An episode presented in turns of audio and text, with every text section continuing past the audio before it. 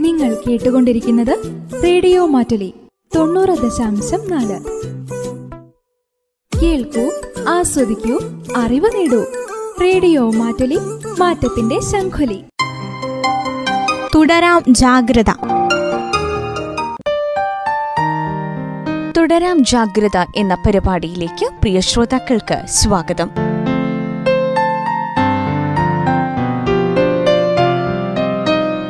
സംസ്ഥാനത്ത് Nipah virus സ്ഥിരീകരിച്ചതിനാൽ തന്നെ ജാഗ്രത പുലർത്തണമെന്നാണ് ആരോഗ്യവകുപ്പ് അറിയിച്ചിരിക്കുന്നത്. നിപ്പയുമായി ബന്ധപ്പെട്ട് ആശങ്കകൾ ഒഴിയുന്നുണ്ടെങ്കിലും എന്താണ് നിപ്പ വൈറസ് എന്നും അതിന് സ്വീകരിക്കേണ്ട മുൻകരുതലുകൾ എന്തെന്നും എല്ലാവരും അറിഞ്ഞിരിക്കേണ്ടതാണ്. ഇന്ന് ഈ പരിപാടിയിലൂടെ ഇതേക്കുറിച്ച് വിശദമാക്കുന്നത് തൃശൂർ മെഡിക്കൽ കോളേജിലെ ശിശുരോഗ വിഭാഗം മുൻ മേധാവിയും ഇപ്പോൾ പെരിന്തൽമണ്ണ എം മെഡിക്കൽ കോളേജിലെ ശിശുരോഗ വിഭാഗം മേധാവിയുമായ ഡോക്ടർ പുരുഷോത്തമനാണ്.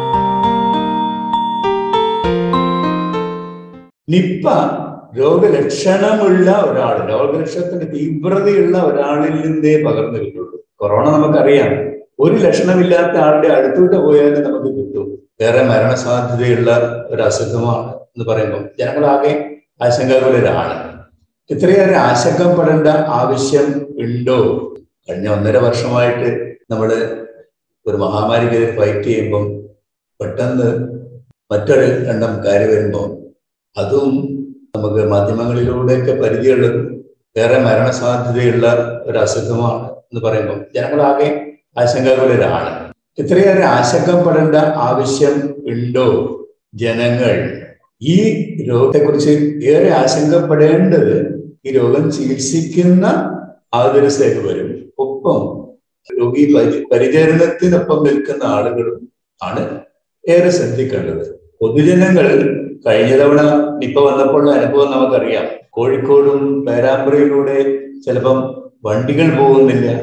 അവിടെ മരുഭൂമി പോലെ ആ ഭാഗം തന്നെ ഒഴിവാക്കുന്ന രീതിയിൽ നമ്മുടെ ഭീതിയായിരുന്നു. അത്തരത്തിൽ ഉള്ളൊരു പ്രതികരണം ജനങ്ങളുടെ വശത്ത് ഉണ്ടാവേണ്ട ആവശ്യമില്ല. അപ്പോൾ ജനങ്ങൾ ഈ രോഗത്തെ കുറിച്ച് എന്തൊക്കെ അറിയണം?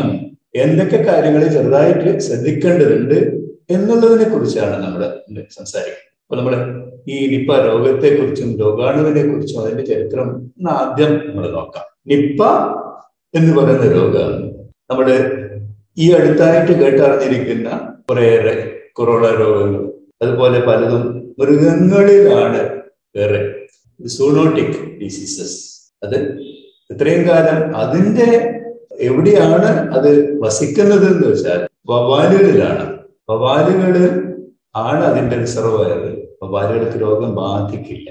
രോഗാണുവിനെ വഹിക്കും അവർക്കൊന്നും ബാധിക്കില്ല. അതിൽ നിന്നും മൃഗങ്ങളിലേക്ക്. ഇത് പന്നികളാവട്ടെ മറ്റ് മൃഗങ്ങളിലൊക്കെ. മൃഗങ്ങളെ ബാധിക്കും അവർക്ക് മരണം സംഭവിച്ചു അപ്പൊ അങ്ങനെ പ്രകൃതിയിൽ ഉണ്ടായിക്കൊണ്ടിരിക്കുന്ന ഒരു കാര്യമാണ് അവിടെ മാത്രം ഒതുങ്ങി നിൽക്കുന്നതിന് പകരം മൃഗങ്ങളിൽ നിന്ന് മനുഷ്യരേക്കും പകരാൻ തുടങ്ങി. അപ്പൊ ഒരു ജനിതക മാറ്റമായിരിക്കണം ഇത്തരം ഒരു കാര്യം. ഈ രോഗാണുവിന് ഒരു മെച്ചമായ ഒരു എക്സിസ്റ്റൻസിനുള്ള സാധ്യത മറ്റൊരു ആളിനെയും കൂടി നിലനിൽപ്പിന് കിട്ടുകയാണ്. അപ്പം മനുഷ്യരിലേക്ക് പകർന്ന ഒരു അവസ്ഥ നമ്മൾ മനസ്സിലാക്കുന്നത് തൊള്ളായിരത്തി തൊണ്ണൂറ്റി എട്ടിൽ മലേഷ്യയിൽ രോഗം പൊട്ടിപ്പുറപ്പെട്ടതാണ്. അതുവരെ ഈ രോഗാണുവിനെ കുറിച്ചറിയാം മൃഗങ്ങളിൽ ഉണ്ടെന്നറിയാം. ഇത് മൃഗങ്ങളിൽ നിന്നും മനുഷ്യരിലേക്കും വരുമെന്ന് അറിയുന്നത് മലേഷ്യയിൽ ആയിരത്തി തൊള്ളായിരത്തി തൊണ്ണൂറ്റി എട്ടിൽ അതൊരു പന്നി ഫാമിൽ തൊഴിലെടുക്കുന്ന ആളുകളിലേക്കാണ്. അപ്പൊ ബാലുകളിൽ നിന്ന് പന്നിയിലേക്കും പന്നിയിൽ നിന്ന് ഈ മനുഷ്യരിലേക്കും അന്ന് മനുഷ്യരിൽ നിന്ന് മനുഷ്യരിലേക്ക് ഒരു ഇരുന്നൂറ്റി എഴുപതോളം ആളുകളിലേക്ക് ഈ രോഗം ബാധിക്കുകയും നാൽപ്പത് ശതമാനത്തോളം ആളുകൾ മരണപ്പെടുകയും ചെയ്തു. അത് കഴിഞ്ഞ് ഏതാണ്ട് രണ്ടു വർഷം രണ്ടായിരത്തി ഒന്ന് ആവുമ്പോൾ ആ കാലഘട്ടത്തിൽ തന്നെ കുറച്ച് സിംഗപ്പൂരിലും പതിനൊന്നോളം കേസുകൾ ഉണ്ടായി അതിന് അധികം പേര് മരണപ്പെട്ടില്ല. മലേഷ്യയിൽ ഉണ്ടായ നാൽപ്പത് ശതമാനം ആണ് മരണപ്പെട്ടത്. രണ്ടായിരത്തി ഒന്നിൽ ബംഗ്ലാദേശിലും നമ്മുടെ ഇന്ത്യയിൽ ബംഗാളിലും സിലിഗുരിയിലും അസുഖങ്ങൾ ഉണ്ടായി. സമാനമായ രീതിയിൽ. എഴുപതോളം ആളുകൾ അന്ന് ബംഗാളിൽ ഉണ്ടായി. കുറേയേറെ ആരോഗ്യ പ്രവർത്തകർക്കാണ് അന്ന് ബംഗാളിൽ ഉണ്ടായപ്പോൾ ഉണ്ടായത്. ബംഗ്ലാദേശിൽ രണ്ടായിരത്തി ഒന്ന് കഴിഞ്ഞ് ഓരോ വർഷവും ഒരു വർഷം കഴിഞ്ഞത് കെട്ടടങ്ങി അടുത്ത വർഷം വരും. അങ്ങനെ പത്ത് മുപ്പത് തവണയായിട്ട് വീണ്ടും വീണ്ടും ഉണ്ടായിക്കൊണ്ടിരുന്നു. പക്ഷെ ഒരു കാര്യം പറയേണ്ടത് ലോകത്തിൽ ആകെ ആയിരത്തിൽ താഴെ കേസുകൾ മാത്രമേ മനുഷ്യരിൽ ഉണ്ടായുള്ളൂ അപ്പം എണ്ണം അത്രയേറെ ഉള്ളൂ. അതുകൊണ്ട് തന്നെ നമ്മൾ മനസ്സിലാക്കുക കൊറോണ പോലെ മറ്റേതെങ്കിലും അസുഖം പോലെ ഒരു പാൻഡമിക്കായി ലോകം മുഴുവൻ പകർന്ന മഹാമാരി ആവില്ല ഒരിക്കലും. നിപ്പ നിപ്പയും നമ്മളുടെ അറിയുന്ന കൊറോണയും തമ്മിലുള്ള പ്രധാന വ്യത്യാസങ്ങൾ ഇക്കാര്യവും ജനങ്ങൾ അറിയേണ്ട കാര്യമാണ്. നിപ്പ രോഗലക്ഷണമുള്ള ഒരാൾ രോഗലക്ഷണത്തിന്റെ തീവ്രതയുള്ള ഒരാളിൽ നിന്നേ പകർന്നു കിട്ടുള്ളൂ. കൊറോണ നമുക്കറിയാം. ഒരു ലക്ഷണമില്ലാത്ത ആളുടെ അടുത്തോട്ട് പോയാലും നമുക്ക് കിട്ടും. ആരിൽ നിന്ന് കിട്ടിയെന്ന് പോലും അറിയില്ല. അപ്പോ പകരാനുള്ള സാധ്യത ഏറെ കൂടുതലാണ് കൊറോണയിൽ നിന്ന്. പക്ഷെ അവരിൽ നിന്ന് മരിക്കാനുള്ള സാധ്യത അപൂർവമാണ്. നമ്മുടെ കേരളത്തിൽ പോയിന്റ് സെവൻ പെർസെന്റ് ആണ് മരണം. മറ്റ് ഇന്ത്യ തലത്ത് നോക്കിക്കഴിഞ്ഞാലും ഒന്നോ ഒന്നരയോ ശതമാനമാണ് മരണം. അപ്പോ പകരാനുള്ള സാധ്യത ഒരാൾക്ക് അസുഖം ഉണ്ടെങ്കിൽ നേരത്തെ ഉണ്ടായിരുന്ന കൊറോണ കോവിഡ് നയന്റീൻ ഒരു മൂന്ന് പേർക്കാണ്. ഇപ്പൊ ഡെൽറ്റ വേരിയന്റ് വന്നപ്പോൾ അതിലും എത്രയോ ആളുകളിലേക്ക് ആർ സീറോ എന്നാണ് പറയുക ഈ പകർച്ചാ സാധ്യത. ഇപ്പൊ ഡെൽറ്റ വേരിയന്റ് വന്നതോടുകൂടി ഏറെയാണ് പകർച്ചാ സാധ്യത. അതേസമയം ഈ നിപ്പയോ പോയിന്റ് ഫോറേ ഉള്ളൂ. അപ്പോ അധികം പേരിലേക്കൊന്നും മകൻ പകർന്ന് കൊടുക്കില്ല. പകരുന്നത് രോഗാവസ്ഥയുള്ള മൂർധന്യമുള്ള അവസ്ഥയിൽ മാത്രമേ പകർന്നു പക്ഷേ പകർന്നു കിട്ടിയാൽ മരണസാധ്യത നാൽപ്പത് തൊട്ട് എഴുപത്തഞ്ച് ശതമാനം വരെ ചിലപ്പോൾ നൂറ് ശതമാനവും മരണമാണ്. കോവിഡ് വന്നു കഴിഞ്ഞാൽ ഇവിടെ പോയിന്റ് സെവൻ പെർസെന്റ് ഉള്ള മരണമാണ് നാൽപ്പത് തൊട്ട് എഴുപത് ശതമാനം വരെ മരണമുള്ള നിപ്പ അപ്പൊ ഈ തമ്മിലുള്ള പ്രധാന വ്യത്യാസം അതാണ്. കിട്ടിയാൽ ഏറെ വരുന്ന സാധ്യതയുണ്ട് എന്നുള്ളത്. രണ്ടായിരത്തി ഒന്ന് തൊട്ട് രണ്ടായിരത്തി പതിനാല് വരെ ബംഗ്ലാദേശിൽ ഇങ്ങനെ അസുഖം ഉണ്ടായിക്കൊണ്ടേയിരുന്നു. ബംഗാളിൽ കഴിഞ്ഞതിന് ശേഷം ഇന്ത്യയിൽ പിന്നീട് വരുന്നത് രണ്ടായിരത്തി പതിനെട്ടിൽ കേരളത്തിൽ കേരളത്തിൽ നമുക്കറിയാം അന്ന് പതിനെട്ട് മരണങ്ങളാണ് ഉണ്ടായത്. അത്രയും ശതമാനം കേസുകൾ ഉണ്ടായിരിക്കുന്നതിന്റെ വേരിയന്റ് രണ്ട് വേരിയന്റ് ആയിരിക്കാം മലേഷ്യയിലും ഈ ബംഗാളിലും കേരളത്തിലും ഉണ്ടായത് മലേഷ്യയിലെ മരണസാധ്യത കുറഞ്ഞ ഒരം വേരിയന്റ് അതായത് ജനിതക ഘടന നമ്മൾ ഓരോ ഇടത്തുണ്ടാകുമ്പോഴും വ്യത്യസ്തമാണ്. കേരളത്തിൽ ഉണ്ടായത് പലപ്പോഴും ഈ മറ്റൊരു ഇതാണ് മരണസാധ്യത കുറച്ച് കൂടുതലുള്ളത്. മലേഷ്യയിൽ ഉണ്ടായത് മരണസാധ്യത കുറവുള്ളത്. അപ്പം ഈ വൈറസുകൾ വവാലിൽ നിന്ന് പന്നിയിലേക്ക് പകർന്നിട്ടാണ് നമ്മൾ മലേഷ്യയിൽ ഉണ്ടായതെങ്കിലും ബംഗ്ലാദേശിൽ ഉണ്ടായത് അതിനിടയിൽ ഒരു അനിമൽ ഇല്ലാതെ തന്നെ ഈ പനങ്കളിൽ ഇപ്പൊ ഈ വവാലുകൾ പലപ്പോഴും അതിന്റെ സ്രവങ്ങൾ ഉമിനീരും അതിന്റെ മലം മൂത്രമൊക്കെ ഒരു വസ്തുവിലേക്ക് ചെന്നു കഴിഞ്ഞ് അത് നമ്മൾ തൊടുകയോ കഴിക്കുകയോ ഒക്കെ ചെയ്യുമ്പോഴാണ് വൈറസ് വവാലുകൾക്ക് അസുഖമില്ല. പക്ഷേ അവർ വന്ന് പനം കള്ള് ഒക്കെ നക്കി കുടിക്കുകയോ ചെയ്യും. ആ കള്ള് കുടിക്കുന്ന ആളുകളിലേക്ക് വരാം. അതല്ലെങ്കിൽ പഴം കടിച്ചു. ഉമിനീര് അത് തൊടുകയോ കഴിക്കുകയോ ചെയ്ത ആളുകൾക്ക് വരാം. അപ്പൊ അതിനിടയിൽ ഒരു ഒരു മൃഗം ഉണ്ടായിരുന്നില്ല എന്നതാണ്. നേരിട്ട് തന്നെയാണ്. പക്ഷെ മൃഗങ്ങളിലൂടെയും വരാം. പക്ഷെ നമ്മുടെ കേരളത്തിലുണ്ടായതും ബംഗാളിലുണ്ടായതും ബംഗ്ലാദേശിലുണ്ടായതും ഒക്കെ ഇടയിൽ ഒരു മൃഗമില്ലാത്ത ഒരു രീതിയിലാണ്. അപ്പൊ നമ്മൾ അന്നും ഇന്നും എവിടെ നിന്ന് ഈ രോഗം വന്നെത്തിയെന്ന് നമുക്ക് അറിയില്ല.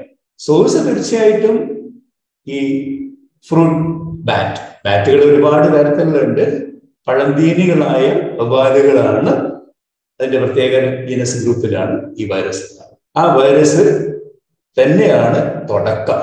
തുടങ്ങിക്കഴിഞ്ഞാൽ പിന്നെ മനുഷ്യരിൽ നിന്ന് മനുഷ്യരിലേക്ക് പോയിട്ടാണ് നമ്മൾ സ്പ്രെഡ് ചെയ്ത് നമ്മളുടെ കേരളത്തിൽ ഉണ്ടായിരിക്കുന്നതും ഇപ്പൊ ഇപ്പൊ ഉണ്ടായിട്ട് നമ്മൾ ഭയപ്പെടുന്നതും അത് തന്നെയാണ്. കാരണം നമ്മൾ തുടങ്ങിക്കഴിഞ്ഞിട്ട് ലക്ഷണം തിരിച്ചറി വന്നതിന് ശേഷം ഡയഗ്നോസ് ചെയ്യാനുണ്ടായ കാലഘട്ടത്തിനിടയിൽ നമ്മൾ ആർക്കൊക്കെ അത് കൊടുത്തു?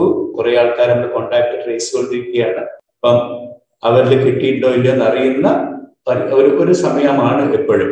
അപ്പൊ അവർക്കാർക്കും ഇല്ലായിരുന്നു എങ്കിൽ ഭാഗ്യമായി മറ്റുള്ളവരിലേക്ക് പോകാതെ നമുക്ക് രക്ഷപ്പെടാൻ പറ്റും. കാരണം രണ്ടായിരത്തി പതിനെട്ട് പോലെയല്ല രണ്ടായിരത്തി ഇരുപത്തി ഒന്ന് നമ്മൾ നിപ്പയെ മറികടക്കാൻ വേണ്ടിയിട്ട് ഒരുപാട് കാര്യങ്ങൾ അനുവർത്തിച്ച് മനസ്സിലാക്കി. കഴിഞ്ഞ ഒന്നര വർഷമായിട്ട് നമ്മൾ കോവിഡിനെതിരെ ഫൈറ്റ് ചെയ്തുകൊണ്ടിരിക്കുകയാണ്. അതേ രീതി തന്നെയാണ് നമുക്ക് പ്രിവെൻഷന് വേണ്ടതും. ഒരാളിൽ നിന്ന് മറ്റൊരാളിലേക്ക് പകരാതിരിക്കാനുള്ള നമ്മൾ ഇപ്പൊ ചെയ്തുകൊണ്ടിരിക്കുന്ന ആ കാര്യങ്ങൾ തന്നെ വളരെ ഫലവത്താണ് ശരിയായ രീതിയിൽ ചെയ്യുകയാണെങ്കിൽ. നമ്മൾ അലസമായിട്ട് മാസ്ക് ധരിക്കുന്ന കോവിഡിന് ചെയ്ത പോലെ ചെയ്താൽ പറ്റില്ല. കാരണം ഇത് കുറേ കൂടി സ്ട്രിക്റ്റ് ആയിട്ട് വളരെ ശരിയായ രീതിയിൽ തന്നെ അകലം പാലിക്കുകയും മാസ്ക് ധരിക്കുകയും കൈ കഴുകുകയും ചെയ്തു കഴിഞ്ഞാൽ നമുക്ക് ഇത് ഇനി അങ്ങോട്ട് പകരില്ലെന്നുള്ള കാര്യം ഉറപ്പാണ്. പക്ഷെ ഇത് ഇടയിൽ ആർക്കൊക്കെ കിട്ടിയോ ആ ഒരു കാര്യത്തിൽ മാത്രമേ സംശയമുള്ളൂ. അതുകൊണ്ട് ഇത് പകർന്നു പിടിച്ചേക്കും എന്നുള്ളൊരു ഭീതിയുടെ ആവശ്യമേ ഇല്ല. നമ്മൾ രണ്ടായിരത്തി പതിനെട്ടിൽ ഇതേക്കുറിച്ച് ഉണ്ടായിട്ടുള്ള മനുഷ്യരുടെ ഇടയിൽ ഉണ്ടായിരുന്ന ഒരു പരിഭ്രാന്തി അന്ന് ഇതേക്കുറിച്ചൊന്നും അറിവില്ലായിരുന്നു. പക്ഷെ ഈ മൂന്ന് വർഷം കൊണ്ട് നമ്മൾ ഇത്തരത്തിലുള്ള രോഗാണുക്കളെ കുറിച്ച് എല്ലാം നന്നായിട്ട് അറിയാം. നിപ്പയെ കുറിച്ച് ജനങ്ങളുടെ മനസ്സിൽ നന്നായിട്ട് അറിവുണ്ട്. അത് നിയന്ത്രിക്കുന്ന രീതികളെ കുറിച്ചും നന്നായിട്ട് അറിവുണ്ട്.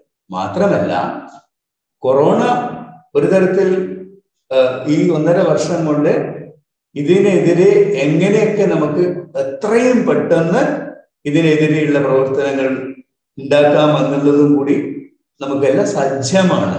ജനങ്ങൾക്ക് മുഴുവൻ അവബോധമുണ്ട് ഇത്തരത്തിലുള്ള ഇൻഫെക്ഷൻ വരുമ്പോൾ എന്തൊക്കെ എടുക്കണം എന്നുള്ളത്. നമ്മൾ ചെയ്തുകൊണ്ടിരിക്കുന്ന കാര്യങ്ങൾ തന്നെയാണ് ശരിയായ രീതിയിൽ ചെയ്യേണ്ടത്. എൻ നയന്റി ഫൈവ് മാസ്ക് ആയിരിക്കും കുറേയും കൂടി ഫലപ്രദമായിട്ട് വരിക.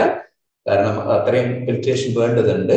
പിന്നെ അകലം പാലിക്കുന്നതും കൈ വാഷ് ചെയ്യുന്നതിൽ ഒന്നുകൂടി ശ്രദ്ധിക്കേണ്ട കാര്യം നമ്മൾ സെവന്റി പെർസെന്റ് ആൾക്കോളാണ് സാനിറ്റൈസർ ഉപയോഗിക്കുന്നത്. ഇതിനകത്ത് കുറച്ചുകൂടി ഈ വൈറസിനെതിരെ ക്ലോർഹെക്സിലിൻ എന്ന് പറഞ്ഞപ്പോൾ ആൾക്കോളും ക്ലോറോഹെക്സിനും കൂടിയുള്ള ഒരു കാര്യമായാലും നന്നായിരിക്കണം. അതുപോലെ ഹാൻഡ് വാഷിംഗ് ഇല്ലാത്ത സോപ്പ് തന്നെ മതി.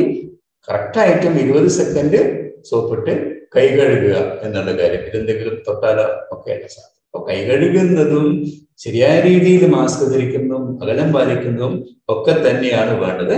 അത് നമ്മൾ കൊറോണ വന്നതുകൊണ്ട് അതൊക്കെ നമ്മൾ ചെയ്തുകൊണ്ടിരിക്കുന്നു അനുവർത്തിച്ചു കൊണ്ടിരിക്കുന്നു ഈ കേസിലാണെങ്കിലും അതിന്റെ പോസിറ്റീവ് കാര്യം എന്ന് പറഞ്ഞാൽ നമുക്ക് ഡയഗ്നോസിസിന് മുമ്പേ കുറച്ച് സമയത്തിനുള്ളിൽ ആർക്കെങ്കിലും പകർന്ന് കിട്ടിയെങ്കിൽ മാത്രമേ ഉള്ളൂ.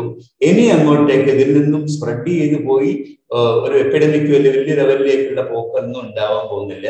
നമ്മൾ ഏതാനും നാളുകൾ കൊണ്ട് ഇതങ്ങ് കെട്ടടങ്ങി പോവുക തന്നെ ചെയ്യുള്ളൂ എന്നുള്ളതാണ്. അപ്പൊ പരിഭ്രാന്തിയുടെ ഒരാവശ്യവുമില്ല. നിപ്പ രോഗത്തിന്റെ സംക്രമണത്തെയും പ്രതിരോധത്തെയും കുറിച്ചുള്ള ശാസ്ത്രീയമായ വിവരങ്ങളാണ് ഇന്ന് തുടരാം ജാഗ്രത എന്ന ഈ പരിപാടിയിലൂടെ ശ്രോതാക്കൾ കേട്ടത്. ഇതേക്കുറിച്ച് സംസാരിച്ചത് തൃശൂർ മെഡിക്കൽ കോളേജിലെ ശിശുരോഗ വിഭാഗം മുൻ മേധാവിയും ഇപ്പോൾ പെരിന്തൽമണ്ണ എം എസ് മെഡിക്കൽ കോളേജിലെ ശിശുരോഗ വിഭാഗം മേധാവിയുമായ ഡോക്ടർ പുരുഷോത്തമനാണ്. കോവിഡ് കാലമായതിനാൽ എല്ലാവരും mask ധരിക്കുന്നുണ്ട്. N ninety five mask Nipah വൈറസിനെയും പ്രതിരോധിക്കും. അതിനാൽ തന്നെ ശ്വാസകോശ രോഗലക്ഷണമുള്ളവരും അവരെ പരിചരിക്കുന്നവരും എൻ നയന്റി ഫൈവ് മാസ്ക് ധരിക്കേണ്ടതാണ്. ഭയപ്പെടാതെ ഒറ്റക്കെട്ടായി നിപ്പയെ നമുക്ക് തീർച്ചയായും പ്രതിരോധിക്കാം. ഇതോടെ തുടരാം ജാഗ്രത എന്ന പരിപാടി ഇവിടെ പൂർണമാകുന്നു. നന്ദി നമസ്കാരം.